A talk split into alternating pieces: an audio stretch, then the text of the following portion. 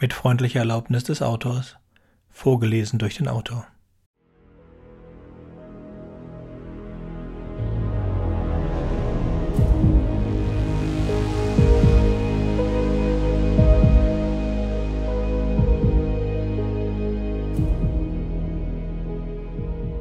Beutetag. Eine Geschichte aus der Welt von Neon Samurai. Wir lagen im Unterholz und warteten auf den richtigen Zeitpunkt. Die Sonne brannte, der Schatten unter den Bäumen war dünn gesät. Wir waren zu dritt, den Blick durch Gras und Brennnesseln am Feldrand auf den großen Ernter gerichtet, der auf vier Maschinenbeinen seine Runden im Gelb des reifen Getreides zog. Staub wallte herüber, ein Traktor mit Anhängern kam von der alten Straße gerumpelt, schob sich zwischen uns und das Feld. Wir rührten uns nicht, waren mucksmäuschenstill.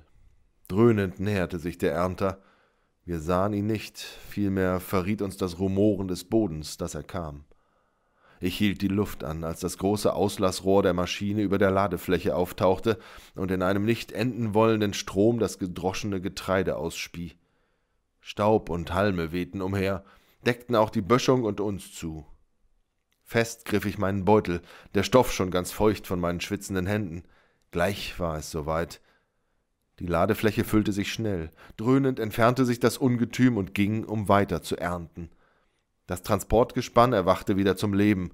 Blubbernd und pumpend stieß die Zugmaschine eine schwarze Wolke aus, ehe sie sich in Bewegung setzte, einen Halbkreis fuhr und das Feld in Richtung Straße verließ. Jetzt galt es. Wir sprangen auf, jeder den Beutel zur Hand, überquerten die letzten Meter der Böschung, krochen auf das Feld. Zwischen den scharf wie Klingen aufragenden Stoppeln arbeiteten wir uns voran und klaubten mit bloßen Fingern die kargen Reste von Getreide zu kleinen Häufchen zusammen, um sie in die Beutel zu schaufeln. Immer wieder blickten wir auf, um zu prüfen, ob die Mähmaschine wendete, ob jemand uns bemerkt hatte. Niemand nahm Notiz von uns. Wir waren nichts weiter als die hungrigen Vögel, die den Ernter umschwärmten. Mit gefüllten Beuteln rannten wir zur Böschung zurück. Stolz und erleichtert rutschten wir den Hang hinab und liefen nach Hause. Wir freuten uns schon auf die köstlichen Teigwaren, die aus dem Getreide gebacken wurden. Wie immer wären wir die Ersten, die kosten durften. Unvermittelt fanden wir uns gebadet in blauem Licht. Eine Drohne war lautlos herangeflogen und hing über uns in der Luft.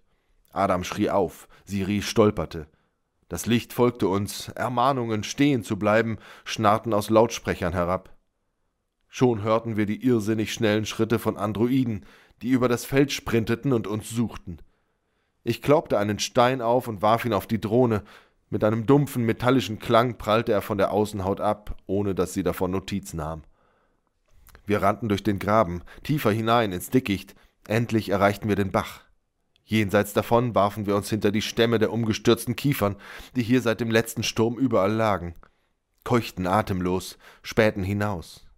Die Drohne war am Bach zurückgeblieben, unter ihr tauchten jetzt die Androiden auf, drei Silhouetten am Ufer, ihre langen Gewehre schwenkten herum. Wir versteckten uns, bis die Maschinen schließlich ihre Suche aufgaben. Im Stillen dankte ich unserem Dorfhacker, der die Siedlung und ihre Umgebung für ihre Augen unsichtbar machte. Wir waren entkommen, wieder einmal.